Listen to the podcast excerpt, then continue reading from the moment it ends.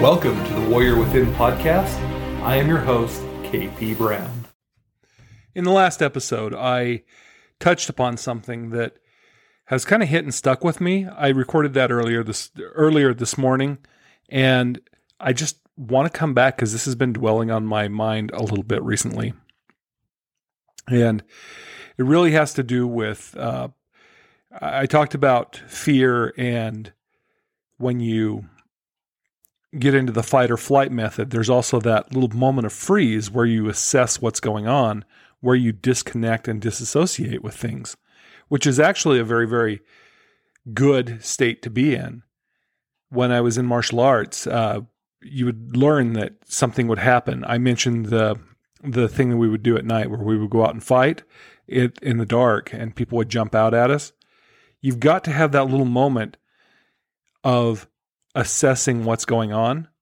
And that's what that that little bit of a freeze is for is just taking a second to assess do I need to run or do I need to fight or do I need to act or do I need to ignore this?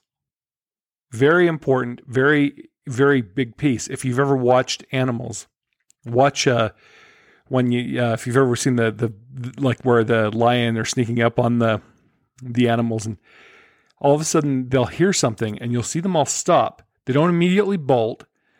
They will stop and pause and listen to see what's going on.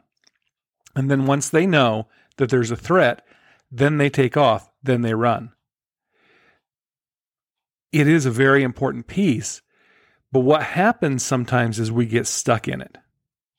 And I, I find that I am a master of getting stuck in that that freeze state where you disassociate, let all of the emotion out, which should be okay to make a decision to figure out what's going on. You know, take all the emotion out so I can see is this a dangerous situation? Is this not a dangerous situation? Because your emotions will flood in and cause problems with that. Well, I think back to when my a couple times actually in life. The most recent was I had tried to venture off and go into business on my own and to break from my long career of software development. And I stepped out and started to venture into consulting, coaching, stuff like that. And I had a couple of couple of uh, incidents that didn't go very well. And immediately I disassociated. I didn't want to feel the the bad, the pain, the fear, the whatever. I didn't want to feel it, so I stepped away from it. And because I stepped away, I wasn't able to make any move at all, and I just got stuck and stagnant for years. Honestly, looking back, I think I could call that depression. I really was unfamiliar with depression at the time. I had never, I would have never considered it depression because I didn't know what it was. And I definitely will say it's not as severe as others that I have seen with it. But I do think that there was a, a level of depression that was going on there. And it really lasted for a long time where I started to not trust my decisions. I had no confidence in myself. I didn't really know what to do. And some of this I'd still say lingers on today, where I am still to this day building up my confidence in decisions that I know more than I think I do or feel that I do. Uh, before that, the last time it really strongly hit would have been when my when my wife got really really sick after delivering our first daughter. And it was bad enough that she was she went into the hospital several times and they would uh, give her some some steroids she'd get a little bit stronger and then come she'd get worse and deteriorate even further well it got bad enough at one point that she thought that at that moment she was going to die until just miraculously, her mom and a neighbor came over. They just felt that they needed to come over and see her and see the baby, and they got here and were able to rush her to the hospital. Well, that put her in the in the hospital for oh, I don't even remember how long while they tried to figure out what was wrong with her. And here I am working a full-time job and now I have a brand new daughter that I have I'm taking care of. Now, luckily, we had people during the day that would come and help out and take her during the day. But then here I am trying to visit my wife to see what's going on with her, trying to take care of this newborn baby and work a full time job. Even after my wife came back, it was still months of her dealing with what she had to do. She was not able to to do what I know she felt that she needed to do, and that was wearing on her. But also with me, I, I remember times where uh, here she is going through stuff that I understand normal moms go through that are healthier than she was, and she was having those de- that depression and the the feelings of uh, of panic and and that, and it scared me. And I remember I was awake. I stayed awake all night one one night because I couldn't sleep. I, I was laying on my daughter's room on the floor all night trying to sleep, and I couldn't. Just so that I would be there to be the one to get up and take care of her because my wife was going through such a strong depression and really also just needed the physical rest. So I went through for several weeks where I was a zombie. And I tell you, I learned how to completely disconnect from everything. I didn't feel anything during that time. Outside of uh, getting really, really scared that one night, I just really didn't feel much. I was going to work, I was going through the motions. It did cause some problems at work because uh, I had a manager that was that was trying to send me to family counseling because he figured that there was family issues. He had no clue what was going on. And I know work suffered.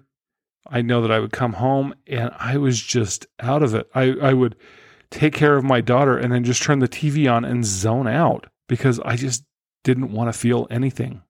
If I really look back, I would say a lot of my teenage years were very, very similar. I was the fat kid. I was very, very non confident in myself.